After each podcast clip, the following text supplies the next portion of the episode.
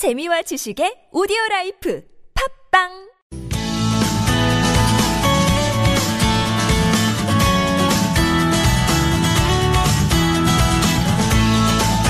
서울 서울 황원찬입니다. 2부 시작해보죠. 오늘 화요일 노무 관련 상담이 있습니다. 이원석 노무사와 함께하겠습니다. 노무사님 안녕하세요. 네, 안녕하세요. 오십시오.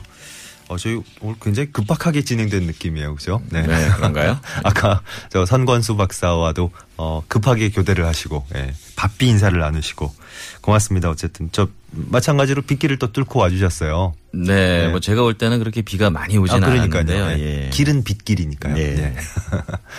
성원수 박사님도 또 이현성 노무사님도 어, 다 이렇게 어렵게 힘들게 오셨는데 고맙습니다. 다시 한번 샵 0951번 50원 유료 문자 027769595번 카카오톡 플러스 친구 TBS 라디오와 친구 맺게 하시고 무료로 참여하실 수도 있겠습니다.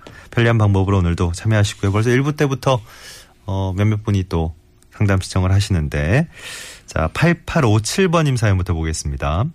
운전기사입니다. 차량 운행 도중에 빗길에 미끄러져서 전복 사고가 난 적이 있는데요. 회사에선 1,800만 원 정도 손해가 생겼으니까 이걸 배상하고 퇴사하든지 아니면 1년 동안 50만 원씩 갚으면서 총 600만 원을 상환하라. 어, 이렇게 요구를 했습니다. 형편이 좋지를 못해서 어, 아, 합의를 보셨군요. 30만 원씩 총 360만 원 부담하기로 하고 현재 4개월째 근무 중입니다. 계좌이체, 수표 납부 안 되고요. 오직 현금으로만 어, 배상하길 바라는 가불금 납부식입니다. 업무 중에 본인 과실로 인한 사고가 생기면 퇴사도 마음대로 못하고 이렇게 금전적인 부담을 직원이 의무적으로 일부 감당해야 되는 게 맞습니까? 이런 질문입니다. 네. 되게 자세히 적어주셨는데. 네. 일단 뭐 근로자가 업무 수행 과정에서 본인의 과실로 회사에 손해를 끼쳤다면 회사는 실제 손해 입은 범위 내에서 근로자한테 배상을 요구할 수 있다고 생각됩니다. 네. 근데 다만 그 손해액이 과연 얼마인지 음. 그리고 그 손해액 중에서 근로자가 부담해야 될 부분이 어느 정도인지 네. 이것은 합리적으로 계산되어야 된다고 생각하고요. 예. 그것을 회사가 일방적으로 우리가 입은 손해가 얼마고 그리고 당신이 얼마를 그 중에서 배상해라 일방적으로 결정해서 요구하는 방식은 조금 잘못됐다고 생각을 해요. 예. 그리고 근로자가 업무 수행하는 과정에서는 회사가 부담해야 되는 어떤 통상적인 위험이 존재합니다. 항상 특히 운전을 하는 업무라면 운전 중에 아무리 이제 뭐 정상적인 주의를 기울인다 하더라도 사고가 날 수 있는 위험은 상시적으로 있다고 생각을 해요. 예. 특히 뭐 운전의 원인이 지금 아니, 사고의 원인이 어 빗길로 빗길, 인한 네. 사고라면 예. 더더구나 그런 정도의 위험은 통상적으로 존재하는 것이고 그런 위험의 부담은 회사가 부담하는 것이 옳다고 생각돼요. 예. 그리고 아마도 뭐 보험이라든가 이런 방법으로 대부분의 손해를 회사는 보전받았을 것으로 생각이 되거든요. 네. 그렇기 때문에 근로자가 부담해야 되는 부분은 음. 정말 근로자가 본인의 명백한 과실로 책임져야 될 부분으로 한정되는 것이 옳다. 예. 지금 이 경우를 보면은 한 20% 정도를 어떤 협의에 의해서 부담하도록 그렇게 회사와 협의를 하신 것 같은데 네. 사실 20%라는 부담도 적지는 않습니다. 네. 그런 것들을 고려해 보면 예. 그리고 1,800만이라 만 원이라는 손해액도 사실은 정확하게 계산된 것인지 좀 의문이고요. 예. 그렇기 때문에 일단 그런 부분에 대해서 다시 한번 판단해 보시고 음. 만약에 근로자 입장에서 어, 1,800만 원이라는 손해액이 일단 과하다든가 예. 본인의 부담 부분이 너무 과하게 계산되었다라고 생각하신다면 음. 그런 부분들은 그냥 회사의 뜻에 따라서 납부를 하기보다는 어떤 법률적인 판단, 음. 예. 법률적인 판단이라면 결국 회사가 근로자한테 손해배상을 청구하는 방식이 되겠죠. 네. 그런 방식으로 어떤 법률적인 판단을 받아보는 것도 하나의 방법이 되지 않을까 이런 생각이 드네요. 회사 입장에서는 근로자와 지금 다 합의를 본 상황이다. 그래서 근로자도 인정을 했으니까 지금 이렇게 어 조금 부담하기로 한 걸 깎아주고 네. 어 4개월째 지금 납부를 하고 있다. 어, 수- 주장할 수도 있죠. 그렇죠. 그랬을 수도 있으나 어 일단은 지금 뭐 대부분의 경우에 이런 경우에 어떤 서면 합의라든가 이런 부분들을 제대로 갖추지 않고 진행되는 경우가 많고요. 네네. 지금 아마 질문 주신 근로자분의 질문도 이렇게 의무적으로 내야 하는 건가요? 음, 이렇게 그러니까. 의무를 품고 계신 상황인 것으로 보면은 잘 합의를 보신 게 아니고 그렇죠. 아마 이렇게 일방적으로 너무 많은 음, 금액을 부담하라고 하니까 네. 조금 이제 깎은 말 그대로 그냥 사정을 좀 해서 그 그렇죠. 자체를 깎은 거에 불과할 것 같아요. 그렇죠. 느낌이. 예. 그렇기 때문에 근로자분께서는 아직도 그거에 대해서 납득을 하기 곤란한 상황이 좀 있으신 것이고요. 예. 물론 사실은 뭐 본인의 과실이 더 클 수도 있고 음. 실제로 손해배상해야 될 부분이 더 클 수도 있습니다만 네. 일단 본인이 납득하지 못한다는 것은 합리적인 절차를 거치지 않고 음. 예. 회사의 일방적인 요구에 의해서 이렇게 이루어졌을 가능성도 있다고 생각되기 때문에 네, 네. 그 부분에 대해서는 좀 달리 생각해 보실 여지가 있다 음. 이런 것이고요. 예. 또 뭐 궁금한 부분도 있네요. 사실은 왜 계좌이체나 수표 납부는 안 되고 오로지 현금으로만 납부를 요구하느냐. 예. 사실은 뭐 그럴 의무는 없습니다. 네. 근로자 입장에선 본인이 네. 편리한 방법으로 변제해주면 된다고 생각되고요. 예. 회사가 요구하는 방식을 꼭 준수해야 된다. 저는 그렇게 생각하지 않아요. 오히려 회사가 반드시 현금 납부를 요구하는 것에는 오히려 이 근로자가 지급한 이 손해배상 금품이 회사의 수익으로 인식되면 곤란한 어떤 사정이 있을 네네. 가능성도 있기 때문에 제가 볼 땐 오히려 그냥 명백한 지급한 근거를 남기기 위해서라도 계좌 이체를 해준다 하더라도 음. 예. 이것을 뭐 계좌 이체했으니까 우린 받은 걸로 인정 못하겠다 이렇게는 나올 수 없을 것이다 음. 네네. 이렇게 생각됩니다. 예. 마지막 한 가지 말씀하신 게 있었죠. 퇴사. 아, 네. 퇴사를 마음대로 하지 못하고 이렇게 지급해야 되느냐 말씀하셨는데 절대 그렇지 않죠. 사실은 이 근로자에 대해서 어떤 사용자가 가지고 있는 채권을 바탕으로 해서 근로자를 근무하게 하는 거 일종의 강제 노동입니다, 이거를. 음. 네. 그렇기 때문에 절대로 그렇지 않고요. 예. 뭐 설령 이 손해배상액을 지급할 의무가 인정된다 하더라도 퇴사 후에 본인이 벌어서 갚으면 되는 겁니다. 그것은. 음. 네네. 그러니까 반드시 퇴사를 하지 않은 상태에서 이것을 지급해야 된다. 이건 아니고요. 설령 퇴사하지 못한 상태에서 임금의 일부를 공제하고 지급한다. 이런 것도 안 되는 것입니다. 음. 그러니까 본인이 퇴사를 원한다면 언제라도 퇴사를 할 수 있고요. 예. 그리고 지금 회사가 요구하는 이 손해배상액 360만 원 상당하는 금품에 대해서도 본인이 아직까지 동의할 수 없다면 예. 회사가 본인에게 손해배상 청구 등의 방식으로 음. 법률적인 판단을 받아보는 것이 타당한 방법이 아닌가 예. 그렇게 생각합니다. 8857번님 입장에서는 퇴사를 정 원하시면 퇴사하신 다음에 이걸 처리하셔도 될 문제라는 거죠. 물론이죠. 예. 자, 자세히 적어주셨기 때문에 또 요모조모 좀 자세히 살펴드렸습니다. 1275번님은요, 현재 하루에 5시간씩 주 5일 일하고 있습니다. 이렇게 짧은 시간 일해도 연차, 월차 발생합니까? 이런 질문인데요. 네, 물론이죠. 단시간 근로자도 연차 유급 휴가는 발생하게 되어 있습니다. 그런데 이제 며칠을 발생하도록 할 것이냐, 시간으로 치면 얼마를 발생하도록 할 것이냐, 이것이 이제 문제가 되는데요. 예. 우리 일반적으로 일일 8시간씩 주 5일. 그러니까 주 40시간 근무하는 근로자들이 8시간씩 15일의 연차 유급 휴가를 받는 걸로 돼 있지 않습니까? 네. 그렇다면 5시간씩 5일을 근무하는 근로자라면 예. 거기에 비례해서 받으면 될 것으로 생각됩니다. 그렇기 때문에 5시간씩 1년에 15일의 연차 유급 휴가를 사용할 수 있다. 이렇게 판단하면 되겠죠. 예. 그래서 어 5일씩 15일을 받으면 되는데 음. 어 지금 말미에는 이제 월차에 대한 말씀도 주셨어요. 이제 월차 같은 경우에는 예전에 지금 현재 개정되기 이전의 노- 근로기준법에서 한 달을 개근하게 되면 하루에 월차 유급 휴가를 주도록 되어 있었던 것인데요. 예. 현재는 월차 유급 휴가는 이제 개정법에서는 폐지가 되었고요. 네.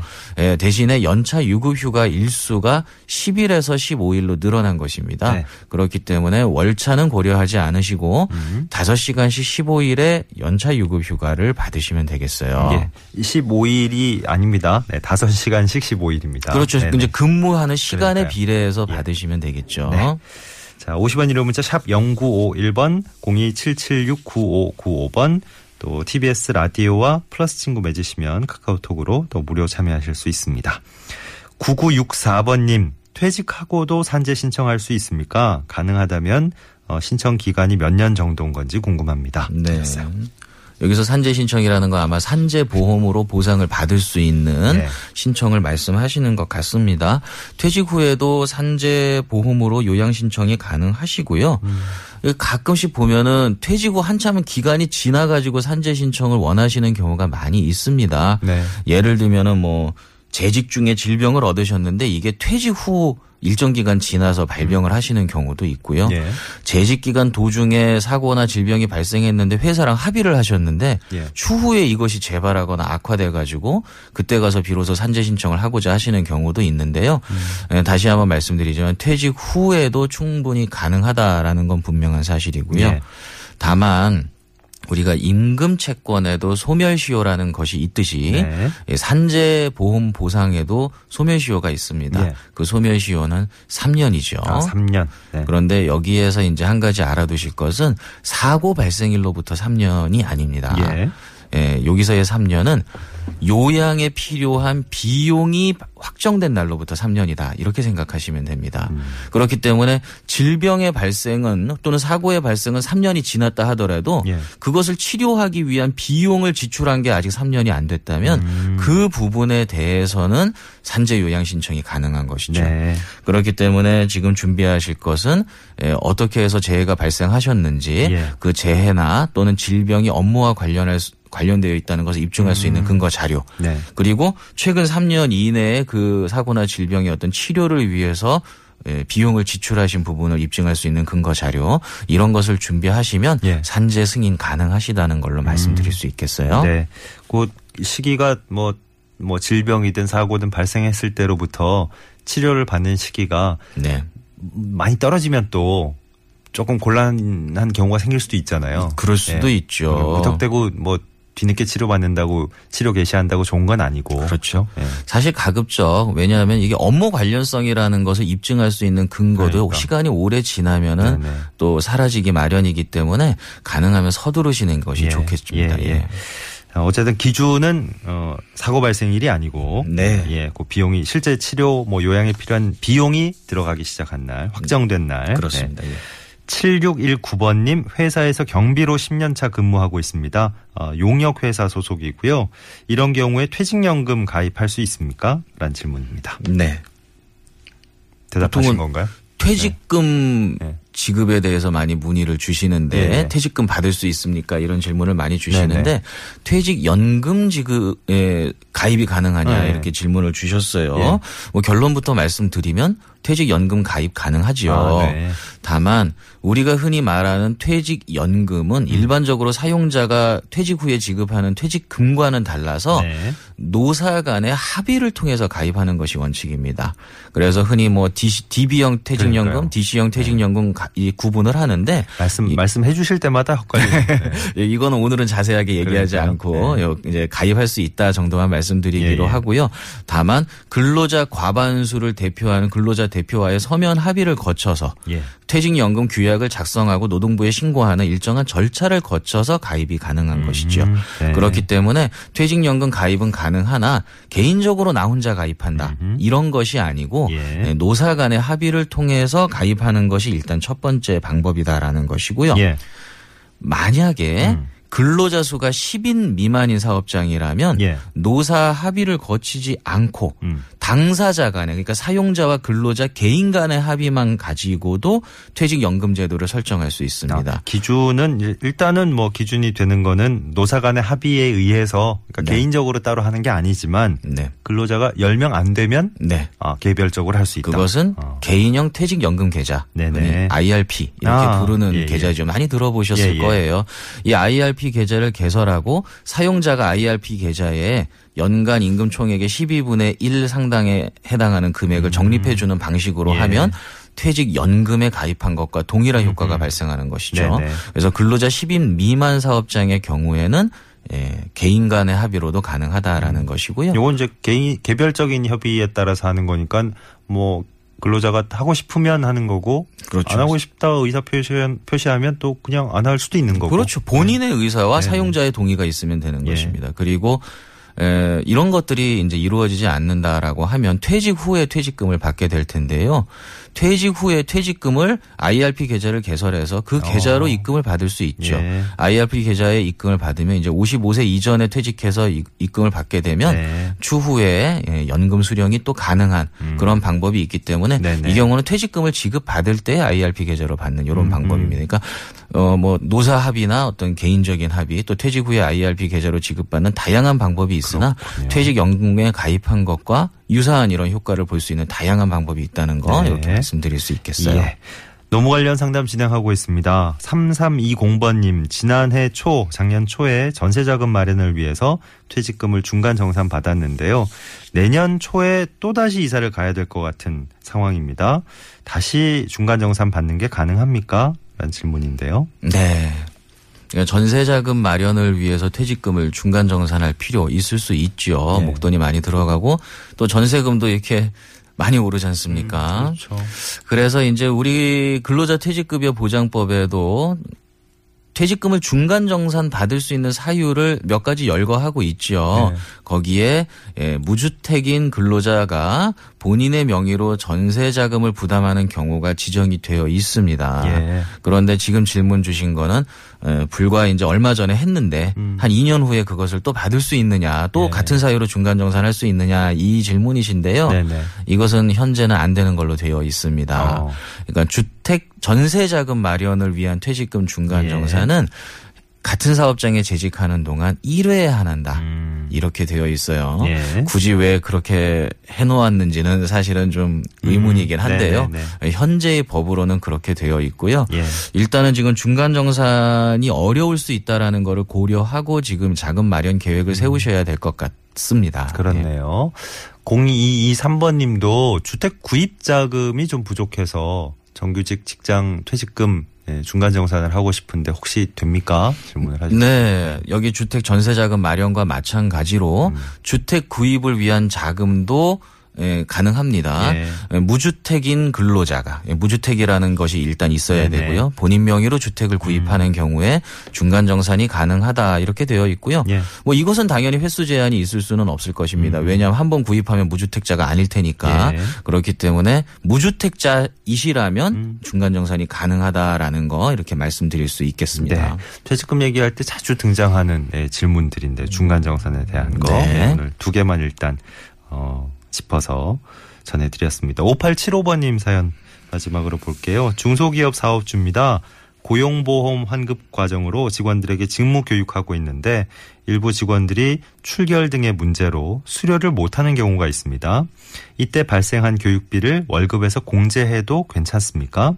음, 네. 이 질문 주신 사항은 아마 사업주 훈련 과정을 말씀하신 것 같아요. 사업주 훈련 과정이라는 것은 근로자의 어떤 직무에 필요한 교육을 사업주가 비용 부담해서 하고 예. 이것을 추후에 고용보험에서 환급을 사업주가 받는 방식이죠. 네. 그런데 이제 근로자가 교육받을 때 무조건 환급을 해주는 것이 아니라 어떤 교육 성적이라든가 출결 상황이라든가 음. 예. 교육 수료 여부에 따라서 환급을 해주고 수료가 되지 않거나 출결이 되지 않으면 환급을 받지 못합니다. 그럼 이제 사업주가 부담해야 결국 그 거고. 교육비는 사업주 부담이 되는 것이죠. 네. 그렇기 때문에 대부분 이런 교육 받을 때는 에, 이런 수료를 하지 않을 때에는 근로자가 이것을 부담해야 된다라는 사전 약정을 하고 교육을 어. 네. 하고요. 예. 사전 약정이 돼 있지 않더라도 교육비는 이런 경우에 수익자인 근로자가 부담하는 것이 타당하다 이렇게 네. 말씀드릴 수 있겠습니다. 다만 예. 월급에서 공제해도 되느냐? 아, 월급에서 공제할 수 있는 경우는 법률에 근거가 있거나 예. 단체 협약에 근거가 있을 때에만 가능한 것인데 네. 제가 알기로는 이것은 월급에서 공제할 수 있다라는 법률 근거는 없는 것으로 알고 음. 있어요. 그럼 마찬가지로 월급에서 사업주가 일방적으로 공제하는 방식이 아니고 예. 근로자의 자발적인 동의를 얻어서 반환을 받는 방식으로 음. 처리를 하시는 게 바람직하다 이렇게 말씀드릴 수 있겠습니다. 네. 자, 이원상 노무사와 함께한 노무 관련 상담 오늘 여기까지입니다. 오늘 수고 많으셨습니다. 네, 감사합니다. 고맙습니다. 평소에 임금 체불 근로자 권익과 관련된 상담 고용노동부 1350번 이용하시거나 전화 120번을 통해서 각 자치구별 시민 명예노동 옴부즈만 제도 이용하셔도 되겠습니다.